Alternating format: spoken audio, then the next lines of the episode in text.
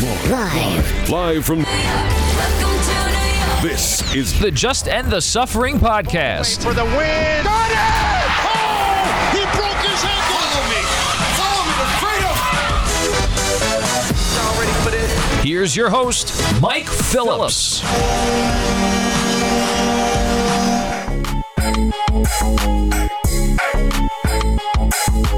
What's up, everybody? Welcome to the latest episode of this Just End the Suffering podcast, featuring New York sports talk long suffering fan. Your host, Mike Phillips. Got a good show for you this week.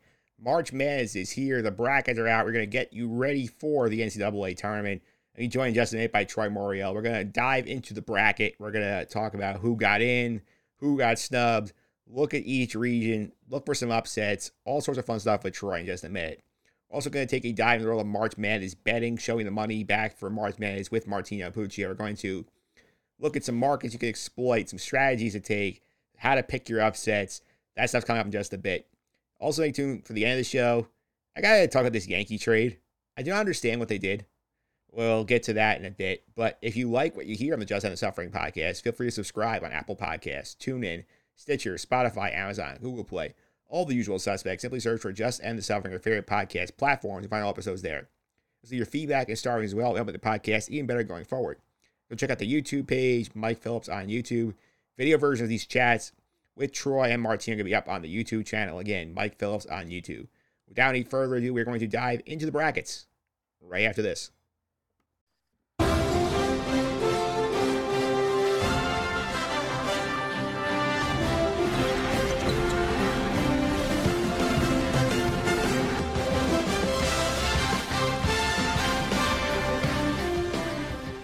All right, we are back here on Selection Sunday on the Just End the Suffering podcast. I'm your host, Mike Phillips, getting ready for the NCAA tournament. Join me as he has throughout the year, and our co-host of the month of March, the host of the Seeing Red podcast, Troy Moriel is here. Troy, how are you? Mike, I'm doing great. It's a great time of year, and uh, looking forward to breaking down the bracket. Yeah, I mean, this is Christmas for college basketball fans, and we got to talk about the news of the day here. I mean, Tom Brady unretired. He tried, he tried to steal a thunder from us. yeah, right. Like like 15, 20 minutes after the brackets revealed, we got Tom Brady on retiring. Uh, kind of steals all of our thunder. But listen, as a college basketball fan, I could care less about Tom Brady right now. I want to look at this bracket. I want to fill out my bracket, and I want to watch some college basketball. I'll worry about Tom Brady in April and May. Uh, in March, I'm, I'm focused on the tournament. Yeah, I am focused on the tournament as well here, and we have our field of 68 is officially revealed here, and in general, I gotta say, I think they, they, they did a pretty good job. There are a few nitpicks I have. I think they did a pretty good job putting teams in the right places. Yeah, yeah, I, I would agree with you there. Um, yeah, like you mentioned, I mean, a, a couple things here and there. Uh, I do think that the you know the best 64 or 68 teams did get in. Uh, the best you know 36 or whatever at large teams uh, did get in. You know, I, I'm really I really don't have any issues with who didn't get in and who did get in. Uh, but yeah, some of the seedings uh, you can complain about a little bit, like you said, a little bit of nitpicks. But overall, I thought, yeah, pretty good job by the committee. Yeah, I think for sure here. Before we get deeper into the bracket stuff here, I want to talk about the big news item of the weekend that's actually not related to the brackets itself, but I mean, big impact on the college basketball world here as LSU fired head coach Will Wade on Saturday after they received their notice of allegations from the NCAA regarding the uh, the pay for the athlete like paying scandal back in 2019, mm-hmm. back when they had on the wiretap. Some reason LSU mm-hmm. kept him for four years. Now he gets fired, and I'm going to share the screen here because they do have a lot of issues here because I believe Pete Thamel of ESPN had it on here, and I'm gonna take throw up the tweet because he put up some good stuff on here. Mm-hmm. That we had eight total level one violation allegations against LSU, seven which are tied to basketball. Here's allegation 11, which loom large of this case. Quote, the institution failed to exercise institutional control and monitor its football and men's basketball programs because obviously we had allegations that we had him on the wiretap, offered to pay players. We had him paying hush money to a player's fiance to not rat yeah. out what he's doing. We had parents getting paid. We had uh, no show jobs. I mean, this is a disaster. Yeah, and it's it's like you mentioned. I, I don't. We knew about this for a while now. I don't understand why he was kept on. Uh, I guess you know maybe they thought it wouldn't be that bad, but you know a lot of this stuff, like you mentioned, was on wiretaps. It was out there for everyone to listen to and to, for everyone to hear about. Uh, you know, it wasn't like a secret or anything like that that something was coming.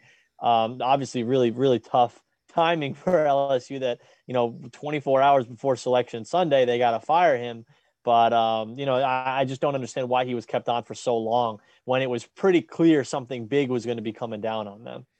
Yeah, I think it's one of the cases like LSU just didn't care, where they were saying, like, okay, like he's winning, like we're doing well, like we'll just kind of, you know, sweep it under the rug and hopefully it's not bad. And then because I did see they amended his contract after he was remember back in 2019 he was suspended for the NCAA tournament. Yeah, he didn't mm-hmm. coach that tournament. He mm-hmm. and reworking his deal, and they gave him the ability to fire him with cause without cause, like mm-hmm. with, for cause, and not actually have to pay him his contract here. I think there is sort of going, okay, well, if it comes to that, you know, maybe we win, maybe we don't, but like we have a better chance with him here, and now they're in a world of trouble. Yeah, yeah, that's this is going to set their program back a while for sure. And um, yeah, I mean, it's like you mentioned, how, how, much how much does winning excuse? You know, how much can you sweep under the rug when you're winning? Um, and they obviously ha- have continued to win this year. They're an NCAA tournament team. They're they're a six seed, but at, at some point, you know, the allegations and and, and the uh, punishment from the NCAA comes down on you, and you have to say enough is enough. No amount of winning can cover uh, what's what's coming. And and uh, like you mentioned, you know, that's a lot to have to deal with for them for the next couple of years. Yeah, I'm trying to go to my bracket right now, see where LSU ended up here. I forgot they were a six. They're a six. They're six. Yeah, against Iowa State. Against Iowa yeah. State, and like that's a rough spot to be in if you're if you're uh, Kenny Nickelberry, the interim coach there, because now you got a team there. Your team just is reeling because you lost the coach, you lost the mm-hmm. in the SEC tournament. Now you got a team that can play defense at Iowa State. You might have Johnny Davis second round. Not gonna be a fun fun week for the Tigers.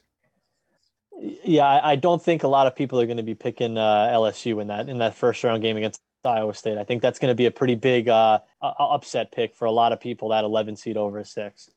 Yeah, absolutely. Let's talk a little bit about the some of the bubble scenarios here because we were here about six days ago talking about yeah, you know, the bubble's not really great this year. I feel like the most action was on the bubble. There was so much happening. Mm-hmm. Yeah, and I mean, again, uh, you know, in terms of, of snubs or you know the, how how strong weak the bubble was, um, I, I didn't really have any major issues with with any of these bubble teams being left out. You know, you feel bad for a team like uh, like Texas A&M, who you know uh, went so far in their conference tournament, ends up not reaching the, the tournament. But you know, these teams are all in the bubble because they're all mediocre teams. You know, if they were uh, if they were better, if they you know if they were not a mediocre team, they'd be an eight, a seven, you know, a ten seed somewhere in that range. Um, you know, if you're on the bubble, there's a reason why you're on the bubble uh, all those teams that got left out that are playing in the NIT that were the first couple of teams out. Uh, they had plenty of opportunities, a lot of them to to you know pull play themselves off the bubble, and really you know there's there's a reason why they're not in the tournament. Yeah, I do want to say also, I do think I'm with you in the fact that I feel like if you are on the bubble, like I think the committee handled this the correct way in that like you should not be able to have like one fantastic week and then put yourself like pretty securely in the field. Like where mm-hmm. we saw Virginia Tech win the ACC tournament as a bid thief, which we called as a mm-hmm. possibility mm-hmm. as an ACC bid thief, and they get an 11 seed after winning the ACC, despite all their metrics. It tells you like mm-hmm. if they did not win that thing, I don't think they're getting in. Yeah, no, no way. And they, they said that on the broadcast, I believe. You know, with them as an 11 seed, yeah, if they didn't win against Duke on uh, on Saturday night, they would not have been in the tournament. Um, and yeah, I mean, it's like you mentioned with with Texas A&M as well. You know, a great great couple of days for them in the uh, in the SEC tournament, but you can't finish it off and uh, you know they're not going to reward you for what two three months of kind of so-so mediocre type play but then you know a great four day run or a three day run that comes up a little bit short um, yeah I, I agree with you i do like that you know they're not rewarding teams for you know playing great over over a span of three days when over a span of three months they didn't do enough to put themselves off the bubble yeah i mean if you're texas a&m here don't lose eight games in the middle of the season like that would yeah. be my advice to you. Like don't and two of those I think we're home to Missouri and South Carolina. Like if I guarantee if they won those two games, they're in the tournament. Yeah, exactly. I, I mean, you know, you shouldn't you shouldn't have been in that spot where you had to win the SEC tournament, or you wouldn't have been in that spot, I should say, where you had to win the SEC tournament if you took care of business earlier in the season. You know, if, if like you mentioned, you didn't lose a bunch of games in a row, if you didn't lose a bunch of games to teams that uh, were at the bottom of your conference conference. You wouldn't have been in that spot. So, you know, I, I guess I feel bad. Of course, you know, you made a great run. Uh, you know, if that was my team, I'd be really upset that they made this great run, came up just short, and it wasn't enough to get them in. But at the end of the day, they had plenty of opportunities to not uh, be in that spot going into the SEC tournament. Absolutely. Let's look at here at real quick. We'll start with the last four teams in. These will be our first four matchups in Dayton on Tuesday and Wednesday. And it's nice to see that we have the entire tournament back to its traveling roadshow aspect, which I do love here. So, a reminder here that on one side we have Rutgers and Notre Dame, the other side Indiana and Wyoming. So, are you surprised at any order of that these that these teams are actually here or not in the field? Any of that surprise you at all? I, honestly, I'm I'm really surprised uh, Indiana and Rutgers are not in the in the field of 64. Uh, I'm actually surprised by that. You know, Indiana, I thought played themselves off the bubble. To be honest with you, with their performance at the Big Ten tournament, um, you know, going down uh, or uh, upset or not knocking off Michigan, knocking off um, who was it Illinois that they beat, and then and then playing on uh, on Saturday and losing on basically a buzzer beater there at the end of that game. Uh, I thought Indiana played themselves off the bubble. Um, Rutgers, uh, you know, I, I thought that they had enough of, of quality wins. You know, the, the Big Ten is a tough, uh, tough conference. Of course, you know, they had a bunch of bad losses. We talked about this last week. That was the reason why they were on the bubble going into the Big Ten tournament. They certainly didn't help themselves out in the Big Ten tournament. Uh, if they would have won their first round game, they obviously would not have uh, been playing in that spot. But uh, Indiana and Rutgers, I think, kind of surprised me that they are um, that they are in the in the playing games while a team like Michigan is in the in the normal field. That kind of surprised me a little bit. Yeah, the Michigan thing did surprise me a lot because this is a team that went 17 and 14 in the regular season, and we saw a similar resume in the in the Big 12 get left out. And Oklahoma went 18 and 15, and Mhm. Michigan went five and 10 against quad one opponents. Oklahoma went four and 12, and I think the Mhm. strength of schedule is differentiator there. But to me, I find it hard when Indiana beats Michigan like, in the on neutral floor. Two Exactly. days goes two rounds further. They're in the first four. and Michigan's safe on the field. That I don't like. Ex- Exactly. I mean, listen, I think Michigan should have been in this tournament in some capacity. I would have had them in the first four for sure. When you're a 14 uh, loss team, I don't care what the metrics say. I don't care what your, your quad one record is. I don't care what your strength of schedule is. If you have 14 losses and you're only three games over 500, if you're in the field, you should be in the first four, in my opinion. Um, so them playing, you know, no, in in the in the in the or getting kind of a bye into the uh, into the first round really surprised me. Especially like you mentioned, there's a team that just beat them three days ago that is not uh, that is playing in the first four. That really surprised me. That did surprise. Let's go real quick to the first four out, and I'm to pull that screen up here as well. And I think these are all from the NCAA's March Madness Twitter account if you're watching the video version here. So our last four, Dayton was the team. They were team 69. They got bumped out of the field when Richmond stole Mhm. the A10s bid, which something we called earlier in the week. He said that A- A10 was definitely a bid thief. Texas A&M we talked about a Mhm. bit. SMU, very bubbly resume. Oklahoma, we talked about a second here. Of these four, who do you think has the biggest gripe for why they're not in the field? Yeah, um, I, I guess Texas A&M. To be honest with you, uh, making making it to the SEC title game. You know, we just kind of spent some time ripping them a little bit, but but still, at the end of the day, they won 20 plus games. Uh, they were in the SEC title game. They got a couple of big wins this week. Uh, Oklahoma, I don't think wa- was a tournament team. To be honest with you, this year, what they have 15 losses. Uh, they they they were not a tournament team this year. Um, SMU too, you know, wa- was kind of your like you mentioned your typical bubble team and uh, and Dayton for sure got knocked out by by Richmond winning the A10. But yeah, I guess if I had to pick one, Texas A&M. But it's like we just mentioned, you know, none of these teams I think have a clear case at uh, why they should be in the NCAA tournament over anyone else. Uh, I don't think that there's anything crazy about the, these four teams being left out, personally. Yeah, I think the SMU thing. I think if you're SMU, you're, you're annoyed that you swept Memphis in the regular season. You had to, you should have didn't have to beat them a third time to get in, but they really played nobody out of the league. I can't really blame them there. Oklahoma, Mhm. I do wonder if they had beaten Texas A&M, Texas Tech and gotten the, to the final and lost to Kansas, they'd be in. I think they might have been. Yeah, yeah, I, I agree. Um, depending on where they, yeah, if they were able to get maybe one more quality win, maybe that would have been enough. But uh, again, a team with a lot of opportunities that, in my opinion, you know, in the you know, with the eye test, uh, that was not a tournament team this season, from what I saw. Yeah, I have one gripe here. I think on this board here, I put Dayton over Notre Dame. That'd be my change to the field. Like I don't think Notre Dame should have been in there. I mean, they were I think about they were the two and eight in quad one games. They had Mhm. Be picked up a lot of wins against mediocre ACC. They lost their first AC tournament game to Virginia Tech, who was on to win the thing, and Mhm.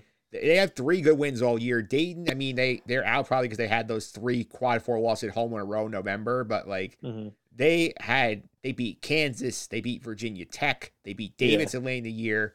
They were beating Richmond before their guard got hurt in the semifinal game. 17 minutes left to go. They collapsed after that. So I Mhm. think for me, I'd rather have Dayton in there over Notre Dame. I think Dayton's more capable of making some noise in the first four. Yeah, and I, I, think if you look at the first four, uh, the the one team I think that is the question mark in there is for sure Notre Dame. You know, we just mentioned Rutgers and Indiana. Uh, I thought should have just been in the in the field of 64. Um, and then Wyoming, I thought uh, played a really good season this season and deserved to at, at least be in the field. Uh, so Notre Dame, yeah, for sure, is that kind of one team that, in my opinion, was a question mark. And yeah, that so I could have seen Dayton swapping in for Notre Dame, and I wouldn't have had a problem with that. Um, it's really just a toss up between those two teams, but I would agree with you there. Yeah, I think I was higher on them, and the committee was higher on them than a lot of the bracketologists were. A lot of them were, oh, next four out. Some even had them in that category. I'm like, watch mm-hmm. that team. That team is good. Mm-hmm. Yeah. yeah, and they ended up making it, but just fall a little bit short. Yeah, I will also point out two teams that are not on this board that we talked about could not afford to lose a game in their conference their first game in the conference tournament. Wake Forest lost to Boston mm-hmm. College, not even in the 1st mm-hmm. four out. Xavier lost yeah. to Butler, slid right out of the field. Yeah, not good weeks for either of them. Yeah, and, and Xavier, you got to think if they just win that game against Butler, they're they're probably in. I mean, if they would have won that game and then lost to Providence, I think worst case they're probably playing in the first four right now. Uh, but yeah, I mean that's just such a bad loss to complete what was such a bad slide for Xavier uh, over the last like couple of weeks of the season. Yeah, so a real bummer for them to really go from securely in a lot of brackets like a week ago or two weeks ago to you know completely out of the field. Um, just a complete fall from them. I think that coach is probably on his way out, to be honest with you, because they've done this now really three seasons in a row where they've just completely went into a tailspin at the end of the season. Uh, yes, so tough. And then Wake Forest, yeah, like we mentioned, team that just couldn't afford to lose that first game, had to at least win one game to feel kind of secure, and uh, they don't do it. So, yeah, two teams that certainly played themselves off the bubble this week. Yeah, I mean, in terms of Xavier here, I mean, if I told you in mid January and they're 14 and 3, they win over Ohio yeah. State in there, I tell you, this team is going to lose uh, 10 of its last 14 games, miss the tournament. You probably would have thought it was on drugs. Yeah, yeah, exactly. A team that was ranked in the top 25 for a good portion of the season uh, doesn't even make the tournament. And like I mentioned, this is not new for Xavier. They've done this now. They did it last year. They did it in 2020 as well. Before that season got canceled, they they were playing themselves off the bubble. They lost the Big East tournament game to DePaul to kind of knock themselves off the bubble that year as well. That's three straight years under uh, Travis Steele that they've done this. Uh, I think his time is probably up there. Uh, that's a program that has had some history, you know, had made some runs. They've been a one seed before in the NCAA tournament a couple of years ago. Uh, three straight years where they've really fallen apart down the stretch. Yeah, and in terms of Wake Forest here, I think Steve Forbes in a tough spot because that team probably got better a year before he thought they would. Yeah. And mm-hmm. that 320th ranked non-conference schedule, the committee will always punish you for that. And then you mm-hmm. go lose your first game of the AC tournament to Boston College. That's a no-no. Yeah, yeah, you feel bad for them because, like you mentioned, they they probably did not schedule like a team. You know, back in September, they were not scheduling like a team that thought they were going to need these quality wins because, like you mentioned, they probably thought they were a year away, kind of in year two of of his tenure there. Um, yeah, so that's that's kind of a bummer for them. But still, I would say that's that's a team that's a year ahead of schedule that certainly should have tournament aspirations next year and uh, should be one of the better teams in the ACC. Yeah, that's one where I think they, I think the NIT will, will benefit them because they'll actually get some experience playing together, and they, your young team they can build on that and get probably get into the tournament next year. Yeah, exactly. That's a fan base that you know you should be upset for sure. You know, you, you played yourself off the bubble in the last couple of weeks, but you know, playing the NIT, get better, get some more games together, try to make a run the NIT, and then next season, uh, try to you know be securely in the tournament. Yeah, I'm gonna throw the entire bracket up here for a second. So we're gonna take a look here at the full field of 68. And I'm to throw this up here one second. It's, a lot of fun trying to uh, optimize this. It's not great, but on, on Zoom, but I'm going to actually take this, go back to wrong screen share. Technology is fun. so here we go. So here's our field of 68 here in terms of everything here spread out. Mm-hmm. So in terms of the just the jacket and bracket as a whole, like is there any glaring mistake you feel that they made apart from our Michigan should be in the first four deal? No, no. I, I would honestly say uh, Michigan is really my only my only big issue. I thought that they should have been in the first four, but I don't think anyone is is crazy um, overseeded or underseeded. I thought they got the one seeds right. You know, the one seeds kind of played out how you how you thought they would. Um, I'm not, you know, I'm not. I don't have any major gripes about the two seeds either, to be honest with you. So, yeah, outside of Michigan, um, you know, not being in the first four. There's nothing that really stands out that they got completely wrong, in my opinion. I think there's one mistake I think they made here. I think Tennessee plays way on the two line and just ignore what they did over the weekend here. And I think that bothers me because like you look at their resume, they're 26 and 7. They win they go 14 and 4 in the SEC. All seven of their losses are in quad one. So like it's not even they lost mm-hmm. a bad game. They played mm-hmm. tremendous schedule. They win the conference tournament. They beat Kentucky twice down the stretch. They beat Auburn. They're a three. They're behind Wisconsin in the S curve for some reason. And Duke, which is lost, I think, like four games outside of quad one and lost the conference tournament to Virginia Tech, which is not even in the field until they mm-hmm. win that mm-hmm. game. That there are mm-hmm. a two, that, that bothers me. Yeah, yeah. I, I think if you were going to bump Tennessee up, you could for sure have bumped Duke to the three line. Um, you even could have bumped Auburn down, to be honest with you. Uh, I think that they were very high on Kentucky. But like you mentioned, Tennessee had a couple wins over Kentucky, including on Saturday. Yeah. So, yeah, they certainly had a case for a two. Um, and that's a tough region for them as well to uh, to be in that region with Arizona, with Villanova. That's uh, that's not going to be uh, easy picking for them. They they certainly. Uh, if I was a t- Tennessee fan, I'd be pretty upset with my with my draw for sure. Yeah. On the other hand, though, if they do get that two seed, though, they're in the, they're in the same region as Gonzaga. I don't know if you want that either. Yeah. Uh huh. That yeah. The, the three the three seed path for them might be a little bit easier. Um, just looking at it now. Yeah. But I mean, I mean, you know, who knows? You know, we could see upsets uh, in in the first couple of rounds that totally negate all of this, anyways. As far as Tennessee's path goes, don't forget they did beat Arizona earlier this season when they played them in, in Knoxville in non-conference yes. play. So that's one I think that's gonna be Rick Barnes circling that one, saying, "Guys, we can beat anybody in this field. We just beat the number one seed in our region in in December." Definitely, yeah, and and uh, you know, I think I think we mentioned last week, you know, Villanova, the two seed in that region, uh, they win the Big East tournament for sure. They don't look overly dominant in doing so. You know, they almost got upset by my St. John's uh, on Thursday night. Then they play, um, you know, a, a, pretty crappy game against Creighton that they're able to pull it out on uh, on Saturday. So, you know, I, I, think that this is a Villanova team. I think that they have the talent if the if the draw plays out for them uh, in the right way to make the Final Four. But I don't think that this is like you know a, a typical or not typical, but you know a Jay Wright championship level uh, Villanova team like we've seen in the past in 2018 and 2016. Uh, I think Villanova can, you know, if, if it fall, if the cards kind of fall right for them, they can make a run. But I don't think that anyone should be overly uh, intimidated by Villanova. Yeah, let's go region by region here real quick. I'm going to start in the West region with our top overall seed, Gonzaga here.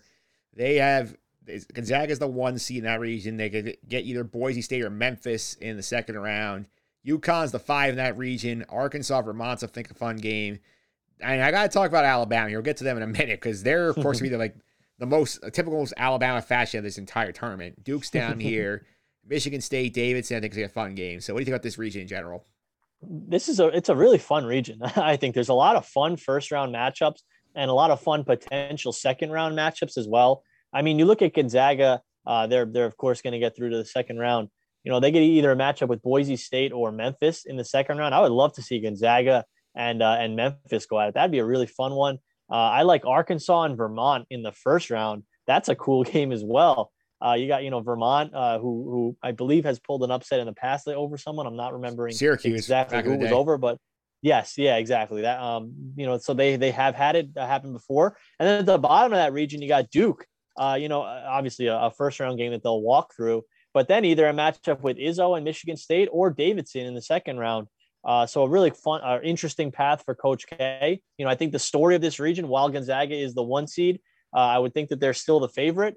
But you know, the story is can Duke and, and Coach K kind of write that storybook ending that they haven't been able to write really in the first two opportunities. You know, you look at last week against North Carolina, Coach K's final game at Cameron. They lose that one. They lose the ACC tournament final. Uh, are they going to go out now with a loss like in the second round against Michigan State? Uh, you know, will they be knocked off in the Sweet 16? Will they make it to the Elite Eight maybe fall to Gonzaga? Uh, so I think, you know, while Gonzaga is the one seed and the favorite, I think the story of the West region is going to be, you know, how, how, far does Duke go and where does this, you know, end for Coach K? And are we seeing this, you know, storybook ending to the Final Four for Coach K? Yeah, I think for sure. I think the team I think that's going to trip them up here, I think is Texas Tech. I think Texas Tech is, I think, the sleeper in this region here because they're the third team in the Big 12. People kind of forget about them. They play the nastiest defense in the country. They have a very talented core here. I mean, scoring points is an issue at times, but the way they defend, they can beat anybody. Mm-hmm. Yeah, and I'm, i would really be looking forward to a potential Duke uh, Texas Tech Sweet 16 game. That would be a lot of fun, and then even potentially Texas Tech and Gonzaga maybe in the uh, in the Elite Eight, a rematch from a couple of years ago where Texas Tech won. So that that's a lot of um, again more fun matchups in this region. Yeah, if you're picking upsets in this region, where are you looking?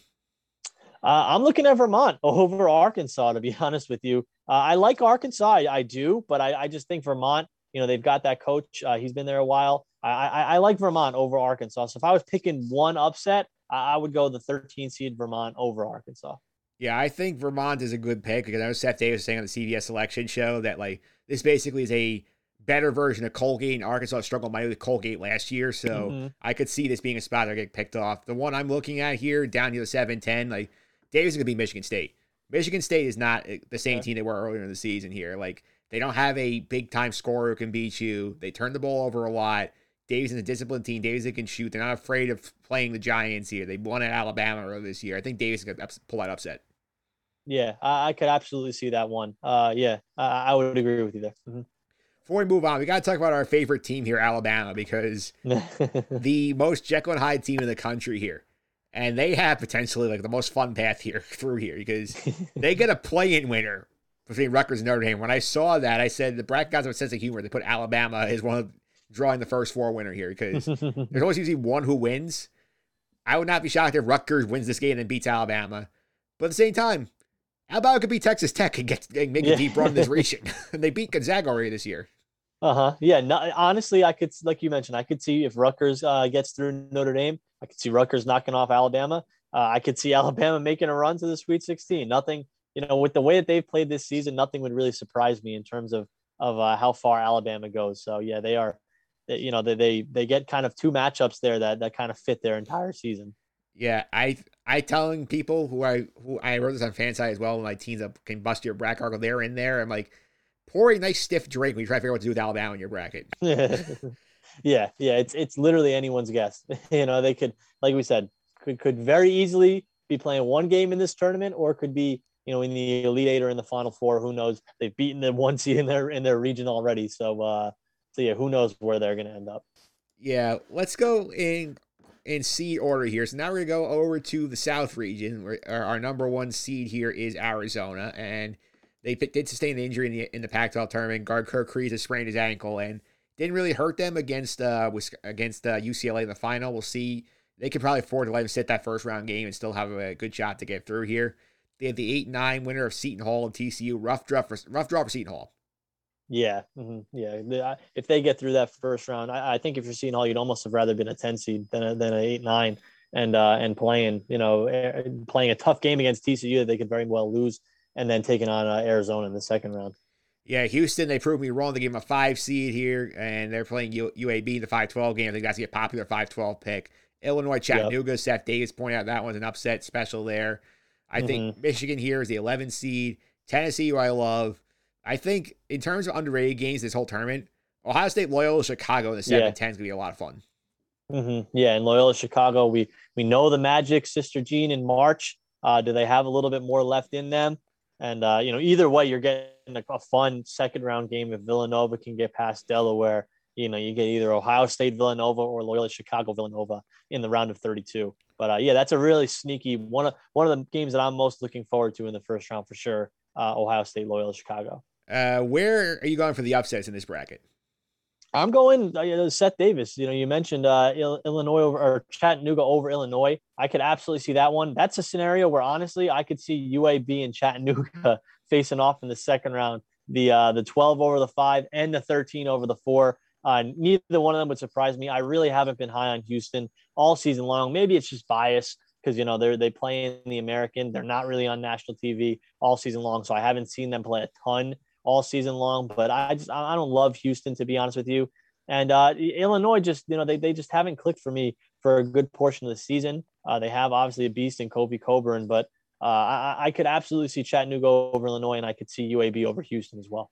Yeah, I think the Houston one I'm there with you here because again, like they got their first win over a team in actually in the field today. they beat Memphis. I know the mm-hmm. metrics love them. They say they're like a top five team in the country. I know they went to the Final Four last year, but I don't see it. I don't see it without. And Kelvin Sampson has said on record, like, you want us to be as good as we were last year, you need to give back Tramon Mark and Marcus Sasser. I don't have either of them. Yeah. So I think he, Kelvin's telling you this team is not as good as as uh, they were last year. I don't think they could get anywhere close as far. No. Yeah. I, I either see a first or a second round uh, upset for, or, yeah, being knocked out for them for sure. Yeah, I think for me this be a fun region here because like I think I would love to get the Tennessee Villanova uh, Sweet 16 matchup there, and Villanova. I mean, sure happy they're on the two line, but not happy they're not in Philly. Yeah, uh huh. Yeah, I think that they if they if they could have picked, they would have uh, for sure uh, preferred to be in Philly. You know, that's that we talked about that before that they kind of messed with their schedule a little bit, their home schedule to uh, have Philly as an option, and unfortunately, doesn't work out for them. So, uh, but but yeah, in terms of other upsets as well, honestly, you know, we were just dogging on Michigan. It would be so typical for Michigan to knock off Colorado State in the first round. That would just, I don't think, I like, I don't think it will happen. But I'm saying that's something that would be so typical of March Madness and the NCAA tournament. Uh, you know, we're we're we're saying Michigan should have been a first four team. We're saying that they should have been a team that shouldn't have been in the field of 64. Uh, it would just be so typical for them to knock off Colorado State. I could I could 100% see that happening, even though I don't think it will. I will point out though, over their best uh, about dozen games so, they've alternated wins and losses, and the last game was a loss. So by that theory, yeah. they're due to win and then lose Tennessee. yeah, and and I could see that absolutely happening. You know, I think that I think that we're in a crash course here for uh, uh, Arizona versus either Tennessee or Villanova. And I know that's chalk, but uh, I think Arizona is going to run through that that top half of the bracket. There's no one there like like I just mentioned, uh, Houston and Illinois. I, I, could see both of them getting picked off in the first round. Uh, I could see Seton Hall and TCU giving Arizona a game, but I don't think either one of them really should scare Arizona. Uh, I think that they're going to roll through to the Elite Eight and then have a really fun matchup either against Tennessee or Villanova. And the thing with Tennessee, it's scary is I love Tennessee, the team, but knowing I have Rick Barnes in in, in March against Jay Wright potentially Sweet 16 is not not a fun feeling. Yeah, yeah, coaching advantage there would for sure go to Villanova, and you know that's a team. I, I mean, of course they don't they don't have a ton of guys that were on that 2018 team, uh, but you know Collin Gillespie was he's their leader. Uh, he's got that March experience for sure. But yeah, I, I think you know we're going to see in terms of the Elite Eight matchup. I think we're going to see some chalk in that region for sure.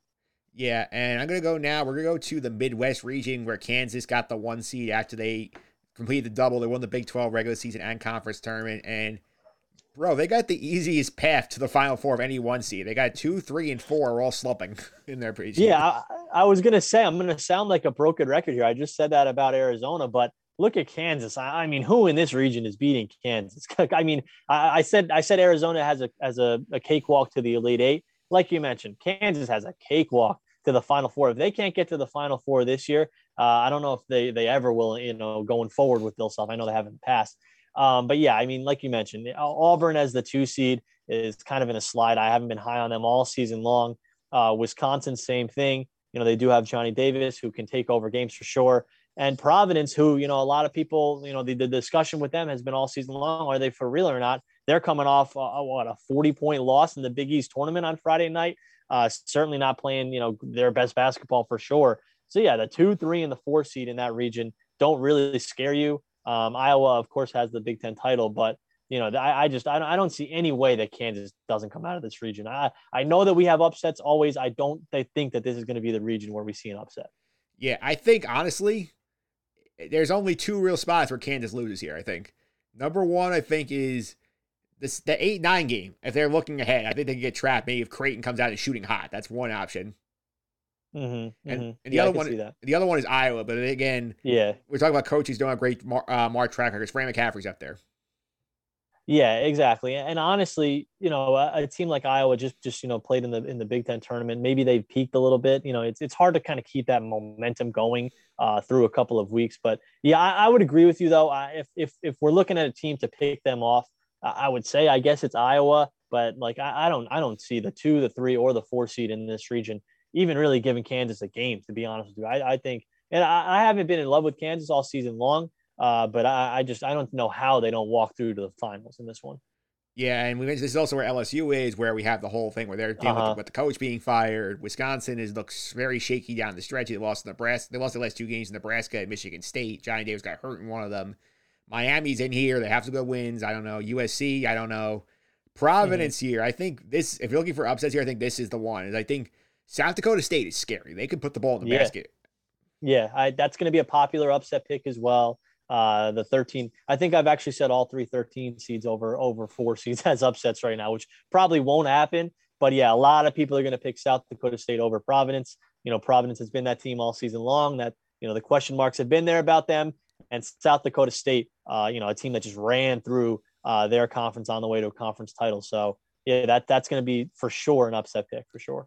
Yeah, I think for me, I think if you're looking for the two, three, or the four, the best chance to beat Iowa, I mean, beat Kansas, I think is Wisconsin. I think you got Wisconsin. I think has to get there. Obviously, I don't know if because mm-hmm. they play a much slower brand of basketball. They can pound the pound the rock, keep Kansas from getting a ton of possessions here. Johnny Davis has a big game. I think that's probably the one scenario where Kansas get, does not get the Final Four in this region. Yeah, I would agree with you there. If, if we're looking at, at just the top four seeds in terms of who can give Kansas the game, uh, yeah, it would be Wisconsin by by doing like you said, you know, winning a typical Wisconsin March game, you know, a game in the 50s, low 60s, trying to you know limit the amount of possessions. And you know, for the first time in a while, Wisconsin has a legit star on their team that could take over a game late. Uh, that can't be you know discounted on in March when you have a guy like that. We saw what Johnny Juzang could do for UCLA last season. Uh, they have a guy like that in Johnny Davis. So we'll see if Wisconsin can uh, make that run and uh, may- maybe knock off Kansas. But personally, I, I don't see I don't see it in this region.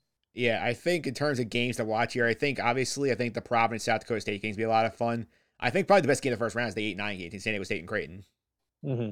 Yeah, I, I agree with that. And, and, you know, honestly, just from like a, a, a, a maybe not it's not going to be a great game, but LSU Iowa State that's going to be an interesting game to see how LSU comes out. You know, coach just got fired. Uh, I don't know if that game is Thursday or Friday, but still, coach got fired less than a week ago.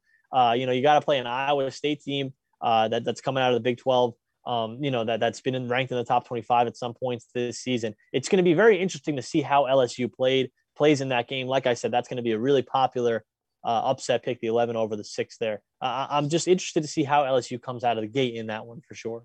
Thing, I might back LSU just the fact that Iowa State cannot score the basketball. That's a problem. Mm-hmm. Mm-hmm. Yeah, and, and, you know it's it's kind of like the gambling thing, right? You know, everyone, the public is all on one team. Go with the other one. Uh, everyone's going to be on Iowa State, or at least everyone that follows college basketball, I think, is going to be on Iowa State in this one. Uh, again, m- much like what I said about Michigan, uh, it would be so college basketball, so March Madness for LSU to win that game uh, you know, it, it, would just be so so typical March Madness for LSU to like somehow make the Sweet 16 or something like that with an interim head coach. I'm not again not saying I think it's going to happen, but it's something that you know we see happen in college basketball all the time. These things in March that just make no sense. Yeah, as as you would say, the public's going to Iowa State, the Sharps play on LSU. I'll be with the Sharps on that one. Yes, exactly. You always want to be with the Sharps, and that that's one for sure. Yeah, and last but not least here, I think the most fun region here, the East region, and we're gonna go ahead and take a look at that one here as we take a deep dive into that one here. So on the side here we got Baylor and Norfolk State, 116 here. Baylor holds on to the last one seed. Uh, North Carolina, Marquette, fun 8 9 game. St. Mary's is a dangerous, dangerous, dangerous five seed. Yeah. UCLA, mm-hmm. who I mm-hmm. love, is the four here. Texas, Virginia Tech, I think that's going to be fun. Purdue's here. Murray State's in there against San Francisco. I think that's probably a great mid-major game. Kentucky's in here, so this is a fun region overall. Honestly, I mean, you hit the nail on the head there. I think the probably the most fun region, or or one of the most fun regions for sure. Um, you look at the top four teams in this region: uh, Baylor, Kentucky, uh, Purdue, and UCLA. I could see all four of them going to the Final Four. Uh, you know, I, have been high on Purdue and UCLA all season long.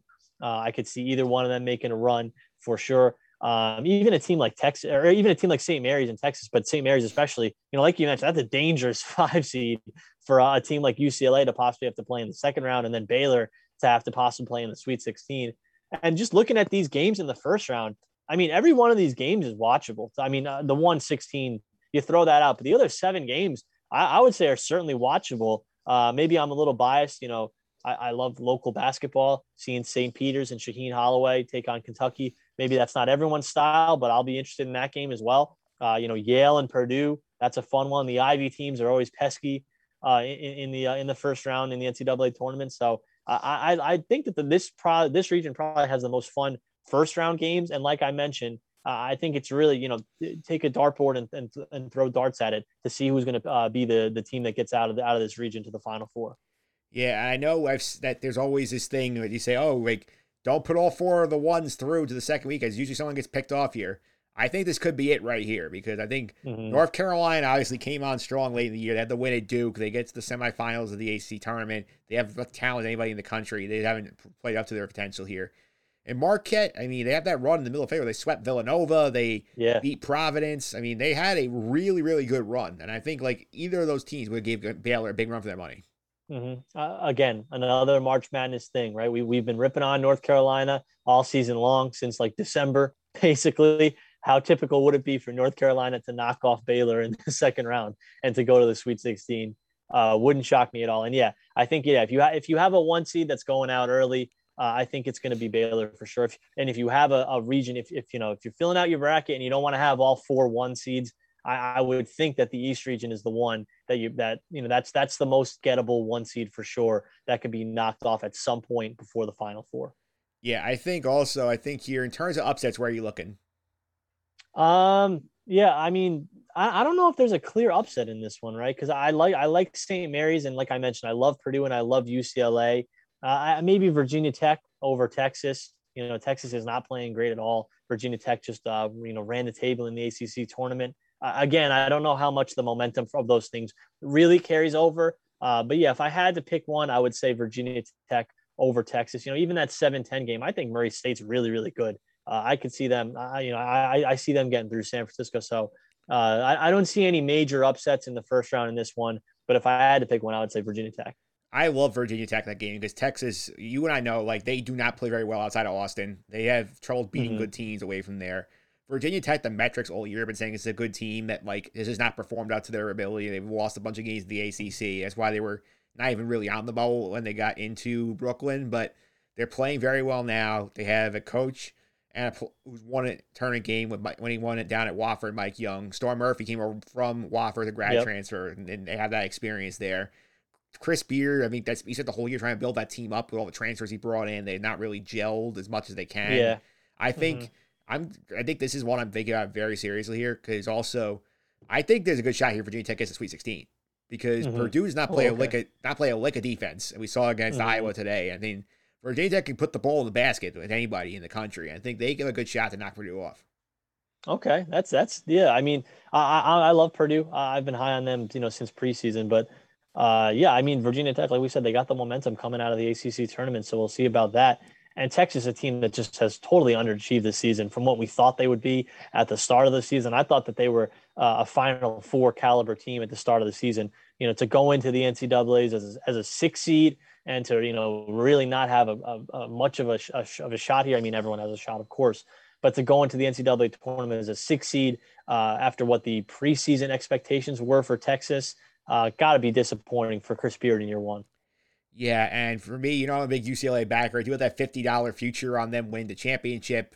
I sometimes I saw them get in this region, like, oh, okay, this is fun. Then I see the five there. I'm just going, Why? Why? Why? because that's a game I could really Yeah, see them losing. Yeah, that's a really tough second round game for them. I mean, St. Perry, St. Mary's, as we know, knocked off Gonzaga, gave them a game uh, last week as well. Yeah, that's that's a St. Mary's team that is uh, probably the best of the five seeds, I would say, and, and it's not even really close. Um, that's going to be a if that ends up being the four five matchup, that's a really fun four five matchup in the second round. Also, can we please? I, I know respect to San Francisco because they have not been in the tournament since 1998. Fun to get them back here. We need to get Murray State and Kentucky in the second round. We have to get that game. Yeah, that's that's an, another fun second round matchup uh, to see. You know, Murray State team that, uh, of course, has gone under the radar. I mean, you know, I, I haven't really seen them play very much at all outside of their their conference title game. But man, that would be another just fan. I mean, look at the second potential second round matchups in this region. You, know, you get Baylor versus North potentially against North Carolina, like you mentioned, Murray State, Kentucky, potentially St. Mary's, UCLA. You know, maybe Virginia Tech, Purdue, Texas, Purdue. There's there's some really fun second round matchups in this in this region for sure. Yeah, this one I think has the most like chaos potential of all the four regions. Yeah, I, I agree. You know, the most watchability for sure. And uh, yeah, like I said, anyone can come out of that region for sure. Yeah, let's go. I'm gonna throw the full bracket up here here because one of the fun things of the first weekend is obviously now that last year we were in the bubble Indianapolis. This year we are Mhm. now back to our regional sites. We have matchups and we have pods in San Diego, uh, Buffalo, Pittsburgh, Portland, Greenville, South Carolina, Fort Worth, Milwaukee, and Indies back in the mix here. So if you could pick a pod to go to, where would you want to go this weekend? Okay, well, as a as I know that it's not really really the uh, the most biggest destination at, at all here, but as a Big East fan, uh, I would like to go to Buffalo. Actually, I think you get a couple of good games in Buffalo if you look. Uh, South Dakota State and Providence, like we mentioned, a potential upset there. Uh, a Providence team that you know has certainly uh, had their question marks all season long. That should be a fun game. You get Iowa and Richmond in a in a fun 12-5 game. Uh, you get New Mexico State and UConn in another 12-5 game. Uh, that's that's an interesting one. And then at night, uh, Vermont against Arkansas, another game that I thought could have been a uh, an upset special there. So four games, you know, two two uh, four 13 games, and then two five 12 games that uh, all, all should be close in my opinion. So uh, you know, like I said, maybe not the best destination, probably the worst destination in terms of traveling to. But if I was going to one, I, I would really uh, like to be in Buffalo. Yeah, I, I would go to Indy, my personal pick here, because I think it, I'm looking at obviously again Murray State San Francisco is fun. I got the Kentucky Murray State second round game, that'd be great. I got potentially mm-hmm. Tennessee, Michigan in the second round of that of that pod. That's a, that's underrated pod. Mm-hmm. Yeah, yeah, and uh, yeah, I mean just a lot of a lot of interesting matchups there, and a lot of interesting second round matchups there as well. Yeah, the half the Milwaukee pod is fun because you got the Texas Purdue right group there as fun. The Wisconsin half not as much, in my opinion. Yeah, uh, LSU. Yeah, LSU, Iowa State, Wisconsin. Yeah, not, nothing really stands out there, but yeah, the uh, the Texas and Purdue pod on, on that side is fun for sure. Yeah, poor, yeah. Like you look for the when you try and pick a pod here, I think Gonzaga's one is also a little underrated because they got we got Gonzaga yeah. and, the, and, the, Boise Memphis game, and then the other one there is the St. Mary's UCLA potentially second round. Uh huh. Yeah, with that one, maybe you're, you're a little bit sacri- uh, sacrificing the uh, the first round for the second round. You know, you, you could get get two really fun second round matchups for sure. Yeah, I'm trying. I think honestly, the worst pot here is probably Fort Worth because there's only really like one great potential game in there. Yeah, Baylor. Yeah, you got Baylor in the 16, North Carolina Marquette. Uh, yeah, yeah, you got two one seeds in there. Yeah, and honestly, you need. Uh, I, I would say yeah, probably Baylor, and then their second round matchup is really the only great game in that one for sure. Yeah, absolutely. And let's also take a look here. I want to look real quick at the TV schedule because some of these games are finally been scheduled. So I'm going to go ahead and find the ESPN, I mean, the times here. It goes to on the ESPN site, they have the full schedule up there. So we're going to figure out the best viewing window. I'll tell you when you need to be in front of your TV. I know this is tricky for people who work and like, I know like you have the computer going here, but early window Thursday, Michigan, Colorado State, the first game of the day. So then South Dakota State, Providence, Memphis, Boise State, Baylor, Norfolk State. What do you think about this window? Yeah, uh, I mean, listen, I'm gonna be watching all of it, of course. But uh, yeah, you get you get two or three really interesting games there. Of course, we talked about Michigan, Colorado State. Uh, I just mentioned South Dakota State, Providence is a game I'd want to be at, and then you get a you get an eight nine game as well in there. Uh, you know, no one really cares about the one sixteen, but I would say three watchable games there. All right, second window of Thursday here: Longwood, Tennessee, Richmond, Iowa, Georgia State, Gonzaga, Marquette, North Carolina.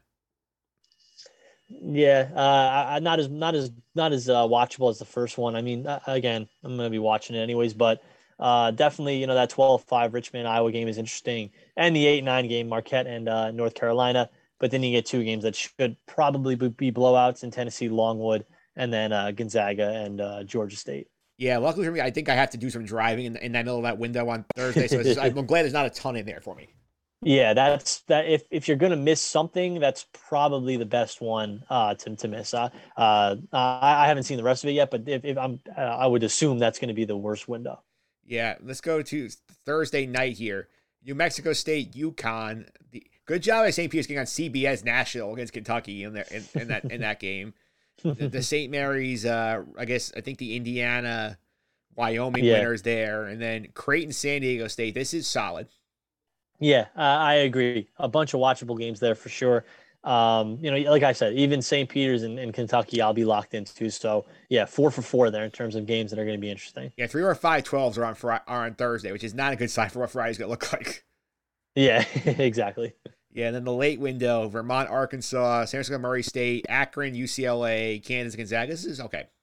Yeah, uh, again, you got the one. I'm going to be really interested in that Arkansas uh, Vermont game, but nothing else really great there. Yeah, for me, like unless somebody, unless UCLA is losing, I'm probably going to bed after Murray State, San Francisco's over.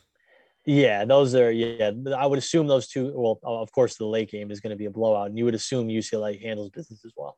All right, Friday, the first game of the day, Loyola Chicago, Ohio State. It's a good start to the day. Mm-hmm. Yeah, definitely. but then it takes a little bit of a dive. over that that one you might not be flipping the clicker on that one.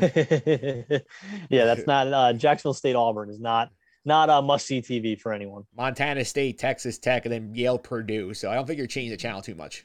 No, yeah, you're going to be locked into that Loyola Chicago uh, Ohio State game, and then if uh, you know if, if you got an upset brewing somewhere else, you go there. Uh, but that that's the one game in that window for sure. Second window here: Delaware, Villanova, Miami, USC, the Alabama game against the Rutgers, Notre Dame, and Virginia Tech, Texas. I think this is my winner so far. Yeah, that's a, that's a fun window. Three really really good games. Uh, you assume Villanova and Delaware is, is a blowout, but outside of that, yeah, three three very very interesting games uh, and three toss ups as well. Uh, last game, last I mean, Friday night window: Illinois, Chattanooga, Cal State, Fullerton, Duke, Iowa State, LSU, Arizona, and State playing winner. Which is this is not fantastic. No, no. They, of, of course, they get Duke in that uh, prime time Friday night window. It feels like they're there every single season. They're in that that seven o'clock uh, uh, prime time game, no matter what seed they are. Uh, but yeah, nothing else in this region in this window really sticks out. Should be uh, I would say two blowouts, and then uh, I could see Chattanooga and Illinois being a good game, and then of course you got Iowa State and LSU. And this last window is a, is fun window, which again here UAB Houston our last five twelve, Davidson Michigan State, which is good, Wisconsin Colgate whatever, and poor Seton Hall fans. You have to wait till nine fifty seven on Friday to get your game in. And it's probably going to be close to like 10, 20. You can factor in the delays. Yeah, yeah, but but I would say you know four watchable games for sure in in this window uh, UAB Houston. Maybe not really like a, a sexy matchup there for sure. Uh, not you know not a whole lot of national appeal with those two teams. But then you get Davidson, Michigan State. Uh, you think that's going to be an upset? I could see that one being a great game.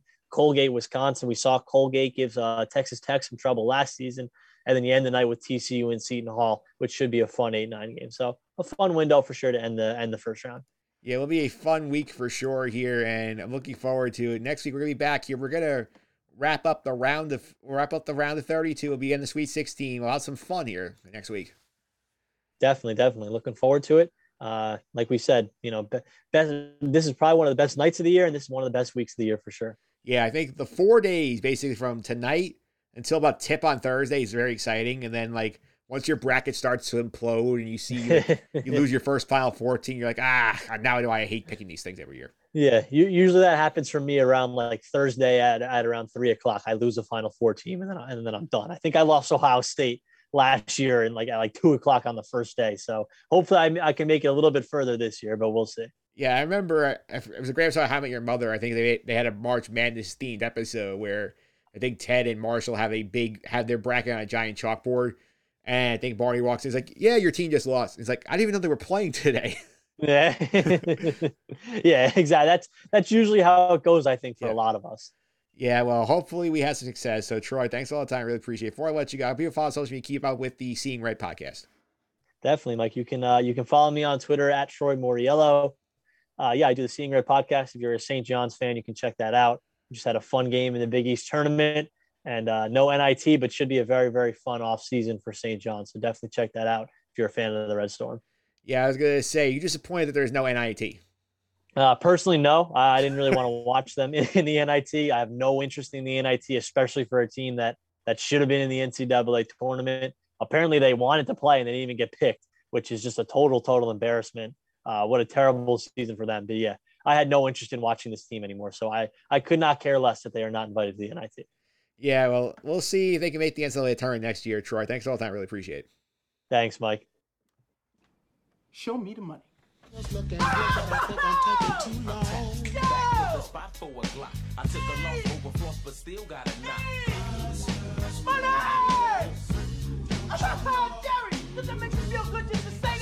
All right, show me the money. March Madness edition is here. Getting ready to give you a March Madness betting preview. Join me today. A big college basketball fan and big friend of the podcast. Martino Puccio is here. Martino, how are you? Um, I think this is the worst March. I'd rather have just not had a tournament, honestly. This is like I, I I'm obviously a big Duke fan, as it's noted, but for me, this whole year was about Iona. Um, and that could not have been more disappointing. I'll be honest with you. Like I've seen Duke lose in the first round of of said tournaments um, to Lehigh's, the Mercers. I think Iona losing was probably my most haunting March Madness memory, probably since we lost to Manhattan almost almost uh, seven eight years ago. I want to say it might, have been my sophomore year. Um, so yeah, I mean that just just real gut punch and a letdown, uh, especially with the way the end of the season has been going for both of my uh, college basketball teams. So like just really spiraling out of control after they both look like to be in great shape all season long. Yeah, I mean, as far as Iona goes, I mean, they lost the first game. Bad, bad forms down the stretch. They were not going to make it. To me, like losing the quarterfinal of a conference tournament, even when you're favored to win, is not as bad as blowing the big lead they did against BYU back in uh, the first four in 2012. it's it's. I mean, I guess it's all about relative to expectations, you know, because if if if someone said to you, "All right, like here we are with with Iona, and prior to the BYU game, they lost," then you'd be like, "Okay, yeah, that's understandable." But the way in which it went down is is miserable. But there's no way you could have ever convinced me, "Hey, we're to go into a quarterfinal in the MAAC tournament and lose right away. Like there's no there's no way to angle it that would make anyone feel good about it or okay to sleep at night. To me, it's it's one of the worst losses in program history. Um, and, and quite honestly, I, th- I, think it's easily the worst in in years in MAAC tournament uh, terms. E- easily, it's not even close. Yeah, well, I mean, Iona is not there. Let's talk about some of the teams that are there. The bracket came out last night. I did a big breakdown earlier in the show with Troy Morio into the whole thing, all the ins and outs of it. And I took out the betting angle here. So, in terms of betting this turn, what's your general strategy right now? Um, listen, I don't think there is a strategy to it. I've been going like months. I've been looking at this for for team futures. Um, if we, we just stick with the national champion, I guess first, right? So for me, and, and, and it's funnier because we do without New York colleges, so um, good thing we don't have to really worry about Syracuse, uh, or St. John's. Um, so to me, there's a lack of trust with Gonzaga. I just they're one of these teams. When I was having this conversation with a coworker on Friday, and I was just saying, you know, there's certain times when there's programs or franchises or clubs in any sport where they're kind of bursting onto the scene. They're really great regular season wise. Uh, they make a, a name for themselves and they kind of come out short, uh, come up short come tournament time or postseason time. And you're like, ah, okay, maybe it's a learning experience. And um, with Gonzaga for me, and they're, and they're favorites by a pretty decent margin yeah. on, on DraftKings, you yeah, know? About, about three to one. Yeah. And to me, that's like I don't trust them. Like I'll be straight up. If Baylor was amazing last year, uh, the UNC year you could have argued they could have won, but I trust Roy Williams any day of the week over Mark Few. Um, to me, they're worse than last year, and it's not a knock on them to say they're bad. Chet Holmgren's amazing. They still have a lot of the guys from last year as well. For me, Mike, it's really kind of just down to brass tacks. If we're in March, do I trust Gonzaga? And the answer is no. And I don't think I can trust them. And, and it's not to say that they can't pull it off, but I'm not going to sit here and and be after the tournament's over and if Gonzaga gets eliminated again and I put more money on Gonzaga and I'm sitting to myself saying, "Wow, another tournament goes by in March where we put money on Gonzaga to try and pull it off." Like at a certain point are we going to learn a lesson and this could come out to be bad. Maybe this is the year that Gonzaga does end up like pulling it off, but I'm not going to be the one to put my money there and say, yeah, this is the time I'm going for it. There's just certain teams I just don't trust to make a run. Um, and at this point, I've put my faith in Gonzaga as a, as a tournament team enough over the years that I've learned my lesson that I'm not going to bet on them until I see them do it. You know what I mean? Like, I'm not going to have confidence in Gonzaga winning the national championship until I see them do it. Just like I saw with the Atlanta Braves as well, right? Like I, I'm not gonna trust in them until the Atlanta Braves actually do it. Same, you could even argue with the Dodgers. Like how many times are the Dodgers getting deep into the postseason with these great rosters dominating the regular season, and then it comes to crunch time and they're coming up short. I just don't trust teams like that. And that and that comes down to Mark Few as well. And it's he he's the greatest ever coach to not win a national championship in college basketball. I think it's fair to say at that point. And, and you know, for me, I stay away from it. Personally, I don't love a singular team in this. Um, I think there's certain teams that have great odds. I know this is a little long-winded, but Purdue is at a great number compared to some of these other teams. Tennessee's good. Villanova, another team that I really trust. Baylor, listen, I, they lost key players, but to me, I don't know. I, have liked Auburn, and, and some people don't agree with me with that. Um, I kind of just really, I have some more trust with them. I think they're a gritty bunch. Bruce Pearl's been somebody that I kind of respect and admire, and that run that they did kind of felt like they got over the hump last time they were in, in the tourney like that. Um, so in terms of value, those are some of the teams I like. I still haven't picked a team. I'll be honest. I'll be straight up with you. I, I keep getting deeper into this tournament, and I don't even overthink like I used to anymore. You know, when you're like, "Yeah, well, I don't know if this is going to go that way, if this team's going to beat that team, and look at their path. But just like some of these teams too, with with their paths, like on on uh, the West, in the West, excuse me, like Gonzaga's there, Duke's there. Like, like, do you want me to get into Duke just yet, or do you want me to wait on that? Because yeah, let's let's wait a little bit. I want to go specifically. Okay, first okay. on some some things. We'll get to like the props and in terms of like the futures and the whatnot Sure. here. So I think in general, I think the thing I look at here is I'm like. Right now, I'm with you. Like, I have not really sat, gone through the whole thing yet. I'm really to take some time, do some research, and before I make my picks, I'm probably gonna work on that tomorrow. But I think what I look at right now is I'm looking at the first round game specifically. I'm looking for the upsets here. Is, especially now in New York, the big deal is we have the actual like it, like live sports betting here. I think like Mhm. I'm looking for my spread at, at the point spreads here and seeing where the odds say these games are gonna be tight. That's the reason I look for the upsets. I'll throw a couple examples out here. I mean, Michigan as an 11 seed is favor over Colorado State is the six. Providence is the fourth, only laying two against South Dakota State, the 13 seed in their region here. I mean, stuff like that, stuff I always always look out for. Yeah, what Michigan's got two and a half. Bit like like what Baylor is at. Sorry, they're minus 20 and a half. It's it's just a couple monitors up. Excuse me while I try and get it out.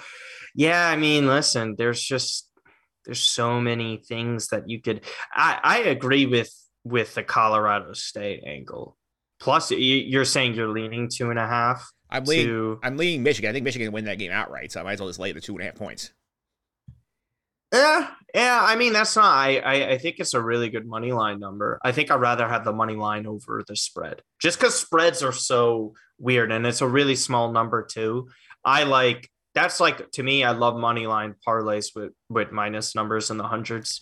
I always I always do that. I get a lot of crap for it, but I think it's just always something. If you're so confident in it, I go with that. Spreads are too volatile. Like, would you buy half a point with? You know, to even go to two, or even if you're that confident in Michigan winning outright, would you go to three minus three? I, I, I think those are if they have those options yet. Um, because sometimes they with these books they don't. Okay, yeah. So look, winning margins are perfect, right? Yeah. Um, wait, really? So so how about this?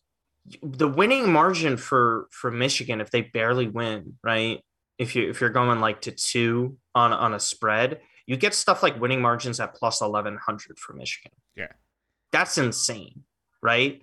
And and even if you say, oh, okay, yeah, they win by a decent amount, three to six points. That's a pretty decent amount of points, and that's at plus three fifty. I like looking at winning margins a good amount um, as well, and and and to me, I think that's kind of where I look at instead of spreads because it kind of hits a combination of both the money line and the spread in there. Um, and, and that brings greater value across the board. And it's not as hard to predict. I, I mean, it is, but to me, in between the years, I think it's easier. I don't know. I just, dude, I spreads, dude. It's such a, it's a, it's a pain in the ass. I'll be quite honest with you. Like these numbers all around. Now, what I, what I was saying is more the fact that like I look at where the spreads are tight in terms of like that's how I'm going to look to where where my Mm. upset should be. That's like that's the strategy I use. Like, dude, Murray State, San Francisco, it's a one like it's a, it's one point on the spread. Like I'm not I'm not touching that. I'm sorry. I'm just not doing games like that. To me, that to me that like, I never want to go anyway. If I don't have a concrete opinion on a team winning, I'm just not going to do it. Like like Cal State plus 18 and a half, I would do that. Yeah. No joke. No joke. Duke is I know we're going to wait to get into them, but that right there out of out of all the the massive numbers across the board, I think Cal State but 18 and a half is so much for Duke. Duke is just not that type of team recently that they're doing that. Because when things are just not going their way, you see it spiral out of control. And that's just something I can't trust. Yeah, with a team like that. I think one strategy I'm going to do this year for sure is like what I'm looking at in terms of like if I have a couple of upsets that I like that I have strong convictions on the game, I'm going to try and just parlay a few of them together here and just see if I can boost my payout here. Get like three or four of them in a play here and think that I feel, for example, I feel good about obviously Michigan. I feel good about South Dakota State over Providence. I feel good about Davidson over Michigan State. If I can parlay a couple of those together, I feel pretty good. Well, so you're not even backing your boys then, I guess, huh? They're not winning a game this year. I'm telling you that for a fact. Really? Yes. Really? That confident in it? I mean, I get it. It's just, look, yeah, I mean, listen, Nova, say you go with Nova minus 15 and a half, and oops, I clicked Duke by accident. But you go Cal State, uh, you know, uh, plus 18 and a half. That's plus 264. And if you were to even, you know, like you're saying Davidson outright, all of a sudden you add it to that, you're at plus six, uh, 647. I think the, the the toughest one out of all those is really Michigan. Yeah. Um, because I really fully believe where Duke is with Cal State. For like looking at some of these not out of conference games, they're playing nobody teams that we played, and and some of the others are, you know, they were close matches. It's funny, like you see them beat Gonzaga by three points, and then like some of these others are incredibly close for no reason at all, and this is like I've seen enough Duke teams over the course of my life to know the direction this is going in.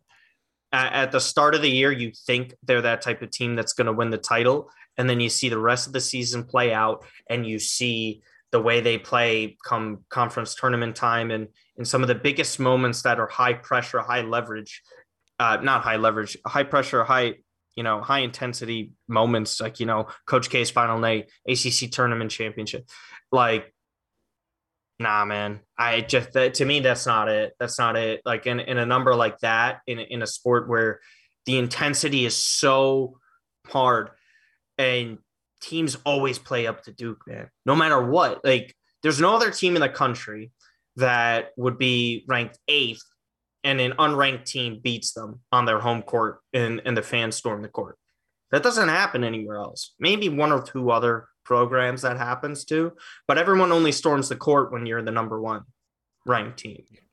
For me, that's kind of what I look at with Duke because Coach K is not that great of a coach anymore at all. And obviously, this is like one of his last games. So, yeah, I mean, again, might have sound incredibly negative, um, but usually kind of spot on with the way Duke plays out in this. I know, I, man, man, this stuff sucks. Yeah, let's look. I've never been so lost. Yeah, let's look at some of like some of some of the upsets here. Do you have any top any upset picks you like right now? Um, first as far as first round First, goes, first round.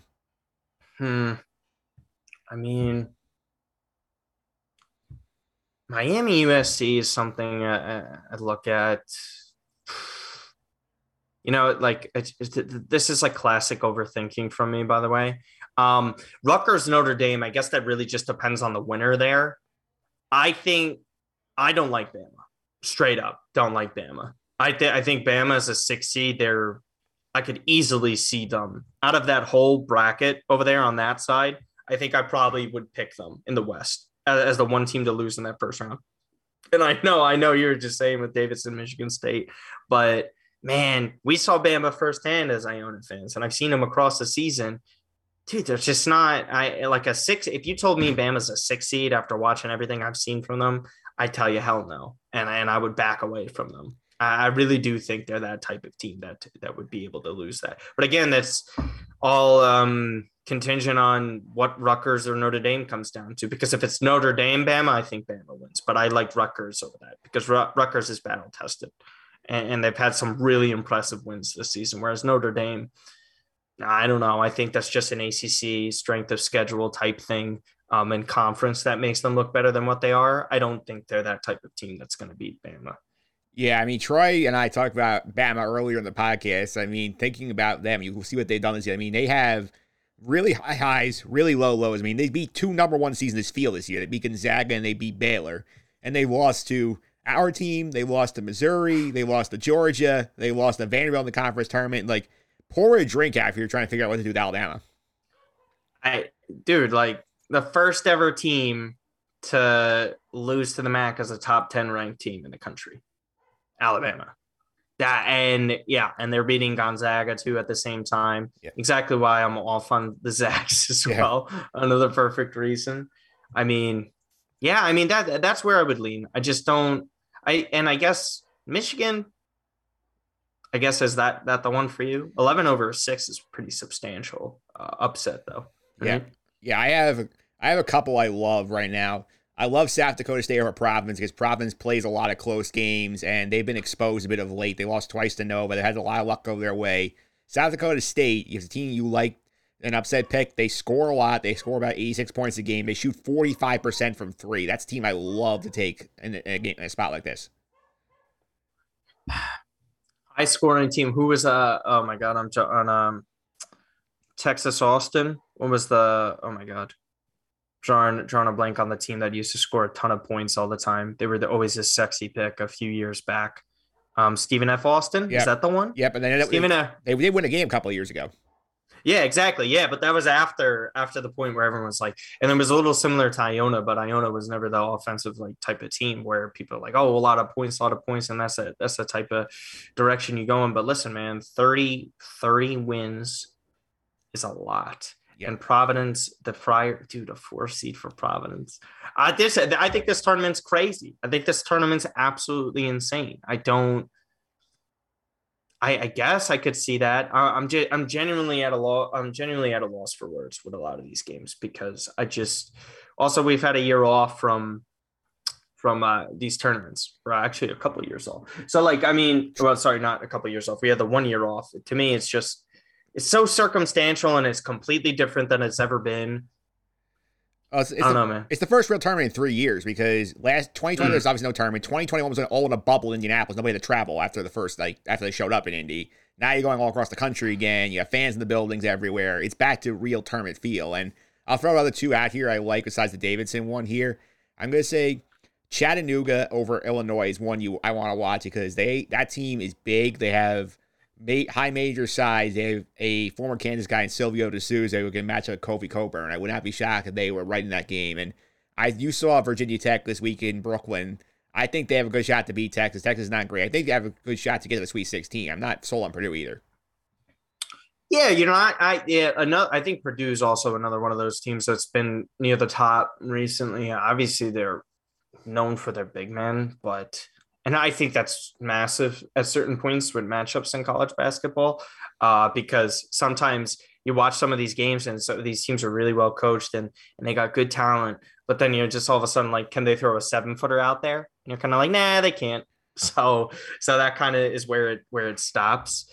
Um, but yeah, I mean I, I got nothing else in terms of that stuff because uh, again just at a loss of words for upsets, man. I probably get a better feel for it to- closer to tournament time, you know. Yeah, let's take a look here at some of the other future bets here. They have, I think, good value. People don't sleep, make enough picks on here is to make the final four.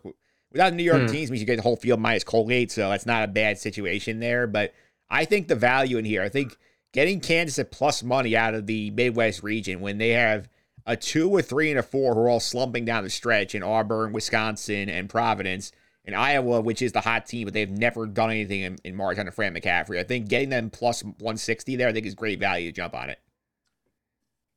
I don't love a single team besides Auburn from there. Yeah.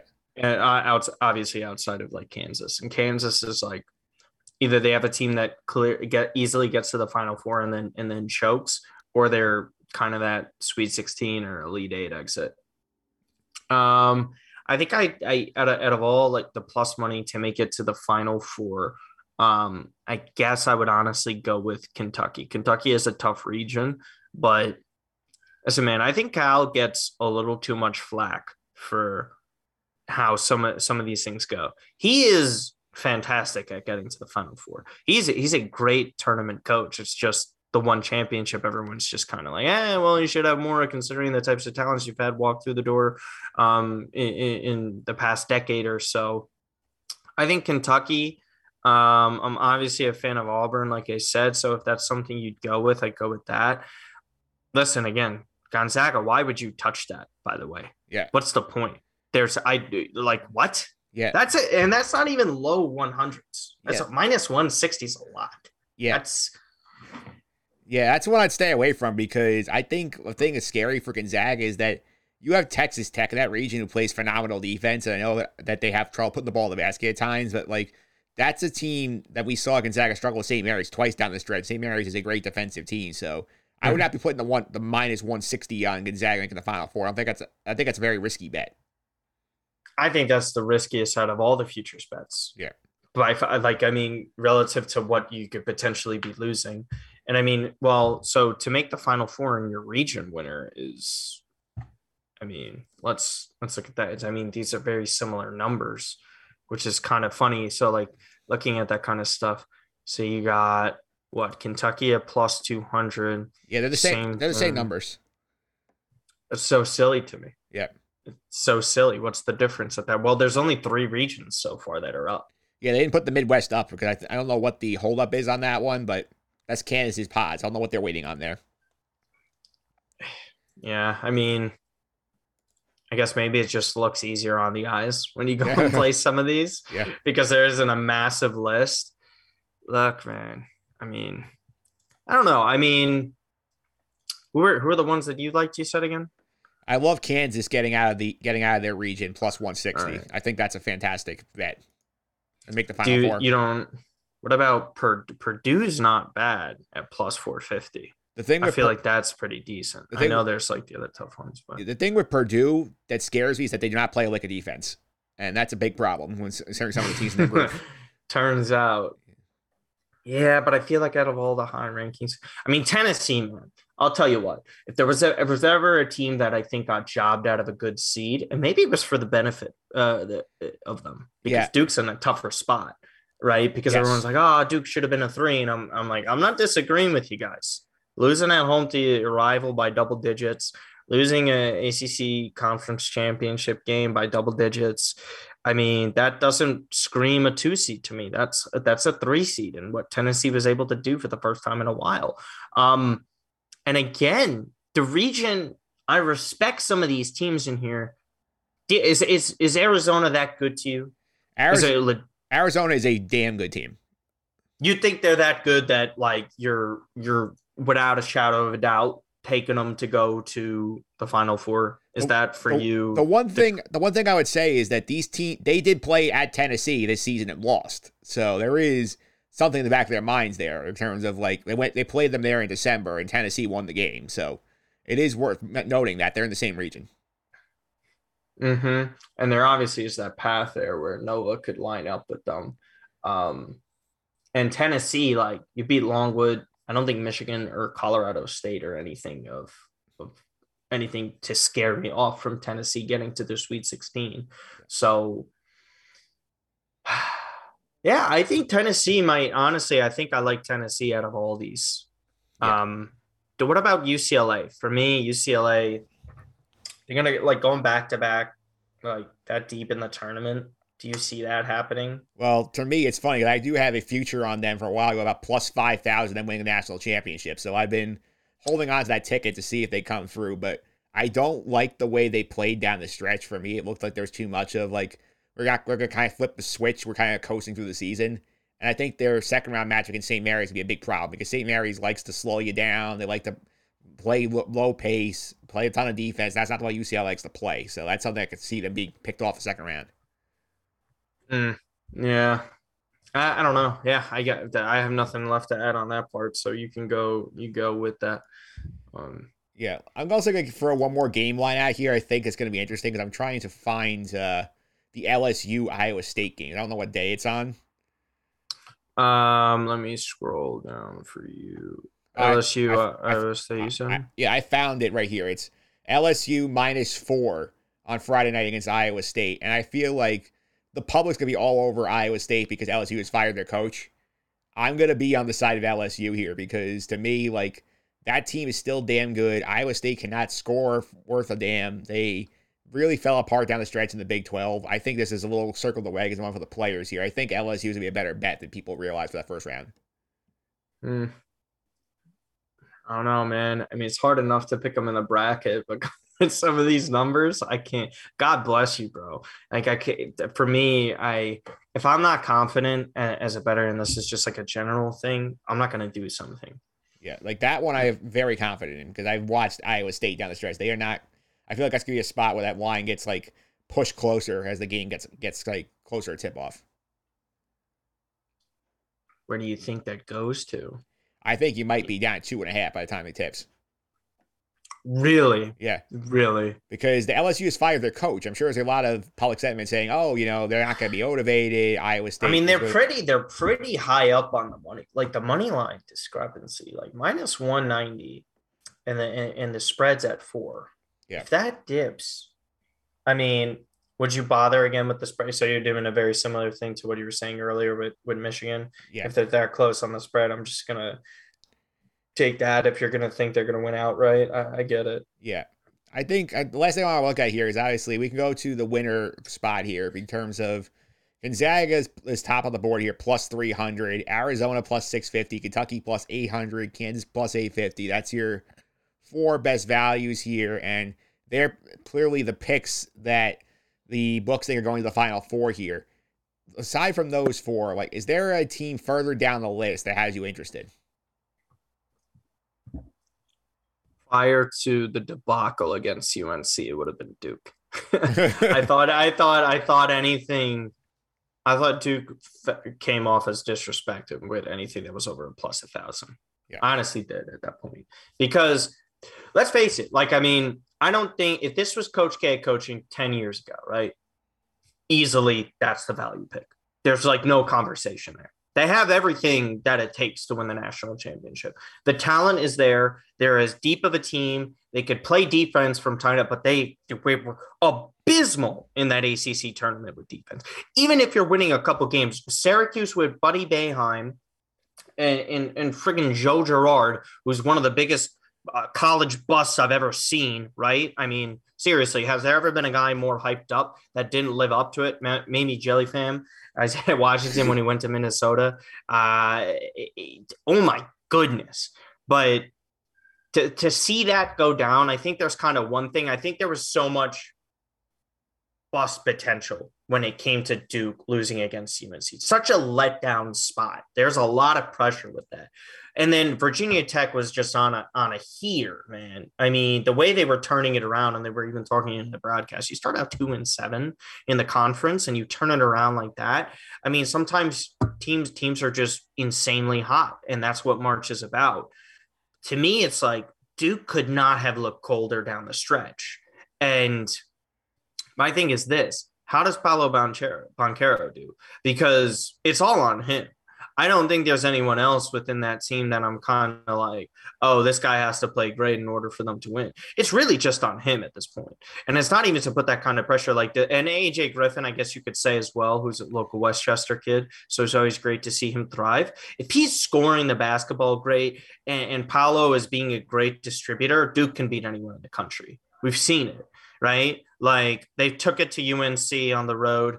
Uh, Gonzaga had lost to them when they were number one overall. Um, and again, there was a week. What what week was it? It was a few weeks ago. It was definitely in February, right? Where we see all these top ten teams lose at the same time. Yeah, it was the last Saturday in February. Six, top six all lost, seven and seven in the top ten.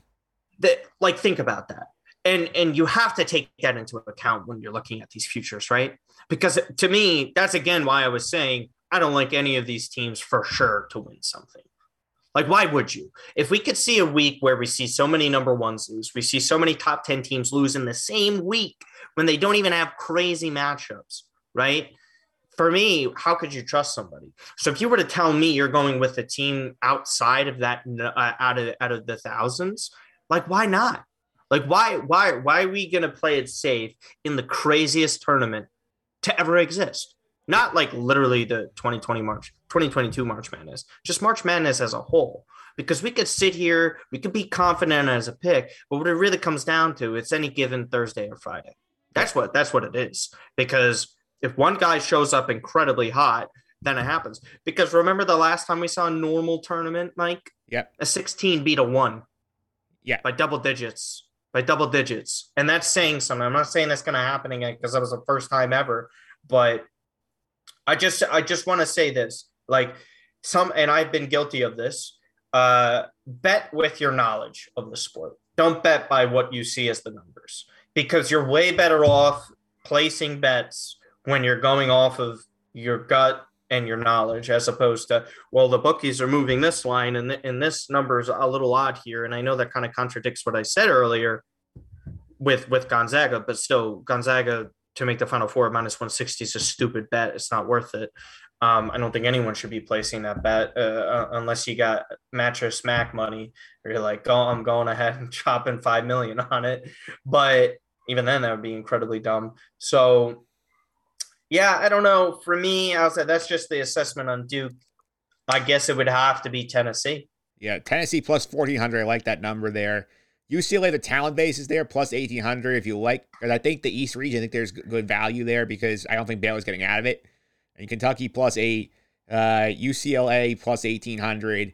I will throw out Texas Tech plus 2200 as one I like as a, as a sleeper shot there. Yeah, and then you have to also go off of your ticket that you had, the plus five thousand too. So I mean that matters for you. Have you uh, have they offered you cash out? They have offered cash outs from here for for a while, so I haven't decided I'm going to take it yet for the tournament. I have an Auburn one I might cash out. I'm not bullish on them. I, well, so if you're not, I think you just do it. Yeah, I think you just do it. Like it, like before anything happens, where you got cold feet, and I get a lot of crap sometimes for cash. I'm a big cash out guy because for me if i if i'm placing something and i and i made a profit it's like who's going to judge you who cares yeah. why would you allow it to come down to a certain point um, where you could lose everything.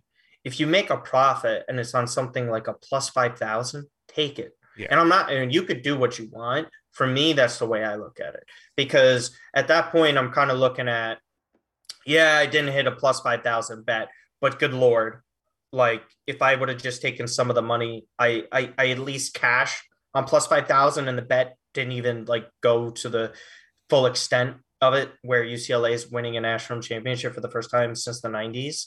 So, yeah, I mean, I would definitely consider that because then you could just take some of that money and put it back in. yeah. know, so yeah, I'll also give piece of advice to listeners who are who are signing up for the sports for the first time, like watch your promos because they will these books always have something going on to get you involved and like for example i opted in today on draftkings to a odds boost to get the gonzaga money line which is not only minus 10000 the first out to plus 100 against georgia state so i did that dropped my 50 i'm gonna plan anticipating doubling up for unless something goes very very wrong for gonzaga or stuff like that watch for yeah, I mean, yeah, always, always those boosts and stuff like that. Um, DraftKings does a pretty good job uh, of giving you random like same game parlay boosts and and, and stuff like that uh, that you just mentioned. So always just look at things. And live betting March Madness is gonna be amazing, by the way. Yeah. So like, dude, it, yes, yes, that's probably what I'm most excited about. Yeah, you're excited. Because, you're excited for Thursday afternoon when you can have four games on and be live betting all of them. Oh my god, yeah. Yeah. I'm just thinking about it right now because I don't live bet too many things. I live bet games that I that I watch, obviously. Um, uh, unless it's like a Mets game, if I'm out, I'll be like, ah, you know what? They're up two runs and Familia's coming on, and you know Edwin Diaz is there. Let's just let's just go in and, and do that. Um, but yeah, um, I, I don't think I have anything else left to say with that. I I just you know take your cash out opportunities when you can. Um, final four bets are incredibly valuable over you know winning a a a future bet on the national champion because the national champion in college basketball is the hardest thing I've ever had to bet on future wise in my life, and it just it's miserable. Yeah, almost Final- every time. Final Four is two less steps you have to worry about. That's a big advantage. dude two less steps yeah i mean that's a lot that's Yeah. a lot That the the amount that the number moves to and man you're, you're talking about dude so many games it's a, it's a lot of games and and it's also predicated on the fact that you're getting the other games right right you know what i mean like you're making an assumption that memphis beats boise state and Memphis and Gonzaga matchup, and you love the Gonzaga matchup. But if you if you if you're like, oh well, Boise State's actually a better matchup against Gon- this is just a hypothetical. So like you like, oh yeah, Boise State's more of a nightmare matchup towards Gonzaga, but I think Memphis is a is a nightmare matchup for Boise State. But somehow Boise State gets through when they face Gonzaga. and Next thing you know, Boise State upsets Gonzaga.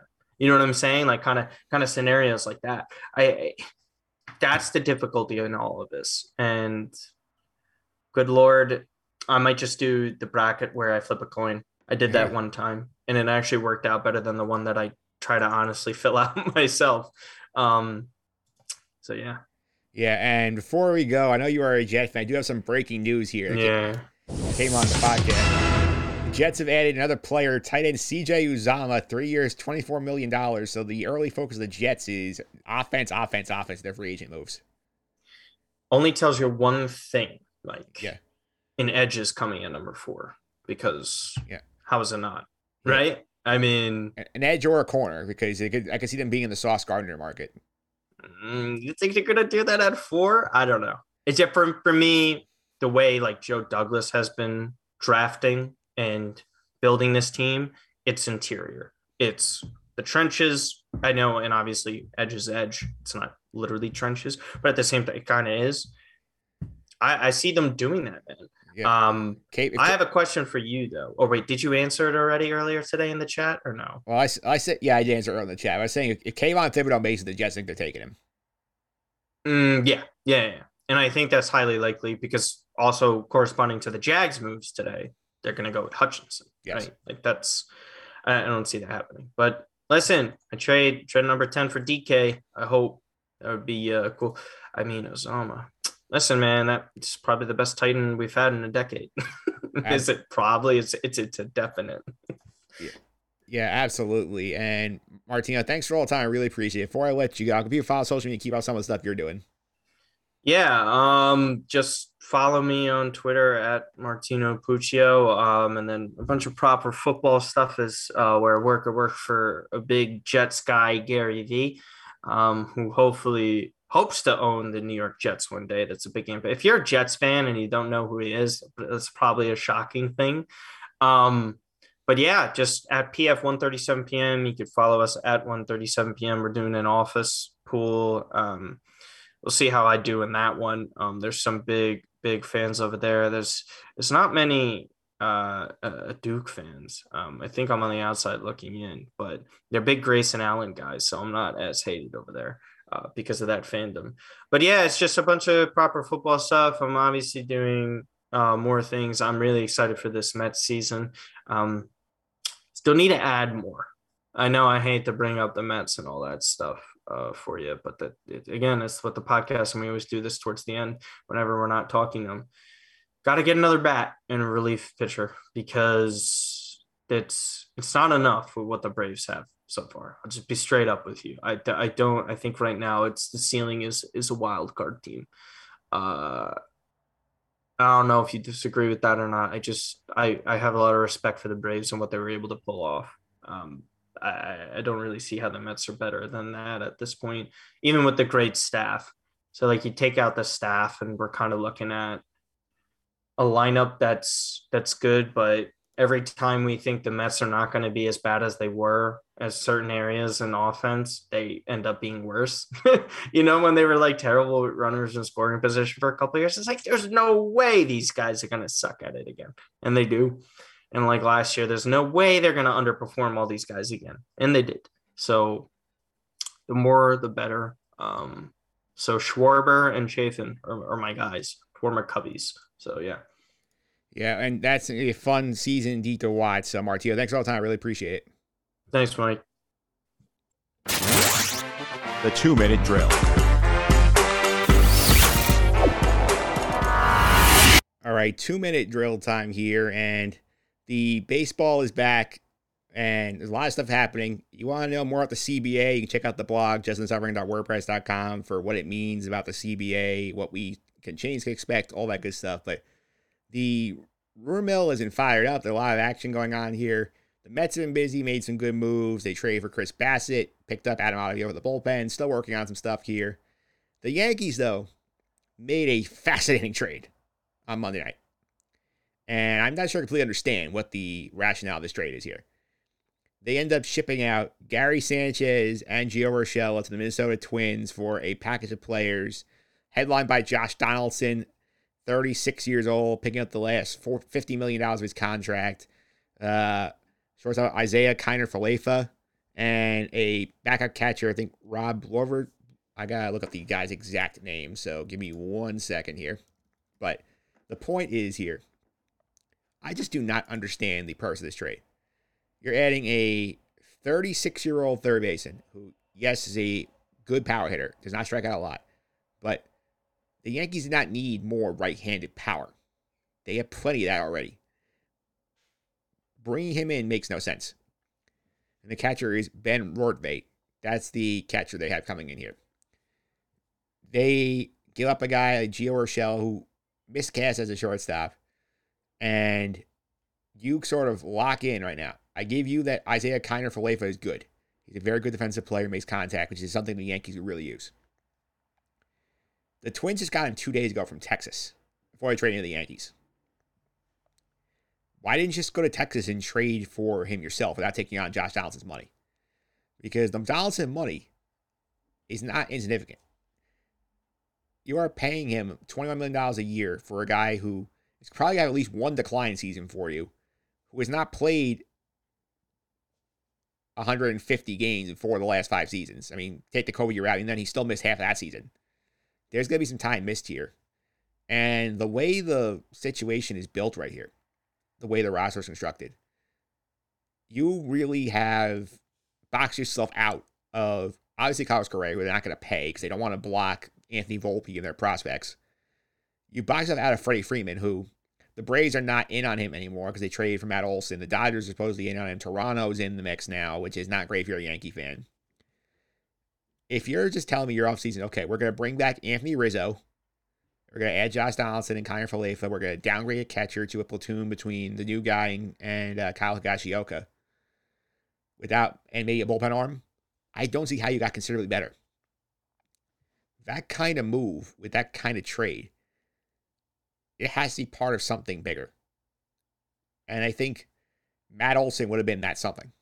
And I get that they were never going to match the package the Braves give up, which is basically two, three top six prospects, moving their top two, and all four in the top 15. The Yankees are never going to do that. But you could go sign Freddie Freeman. He just costs you money. You bring him in here at a big lefty bat at first base. Use DJ as utility player. You got something cooking here. I can get behind it. But the Josh Donaldson trade itself, where you're really taking on his money, you're bringing in attitude changes. Yes, they did need that because the club got a little stale. I think the problem here is this kind of feels like a Wilponian Mets trade, where they bring in a name, the Yankee fans ecstatic because they got rid of Gary Sanchez, who was not going to last in New York beyond this year.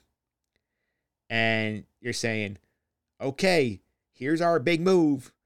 Oh, now we don't have money to go get the biggest name on the free agent market, whether it's Freeman or Correa or Trevor Story. Like, I think if this is the first step and you're doing a sort of reshuffling of the deck, this is okay.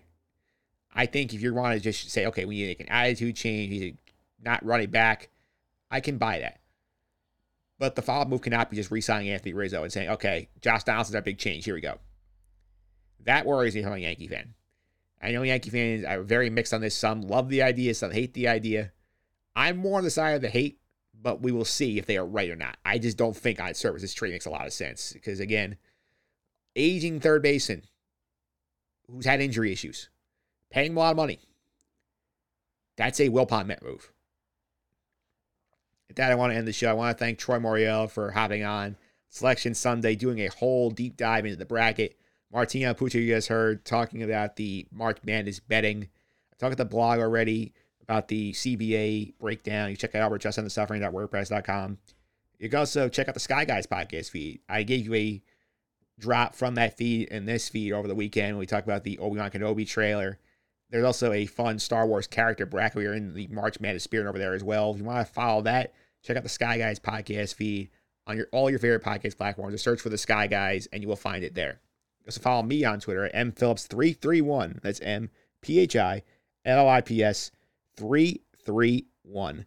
And that's going to do it for today's show. I mean, coming up next week, we're going to have some fun. We're going to have a look at the NFL free agency. I mean, we got a lot of stuff here. The Jets made some moves already. The Giants are staying quiet, but talk about that.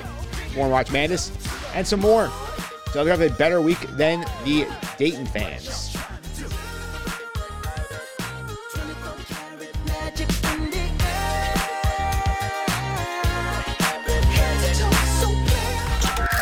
This has been the Just End the Suffering podcast. I'm out.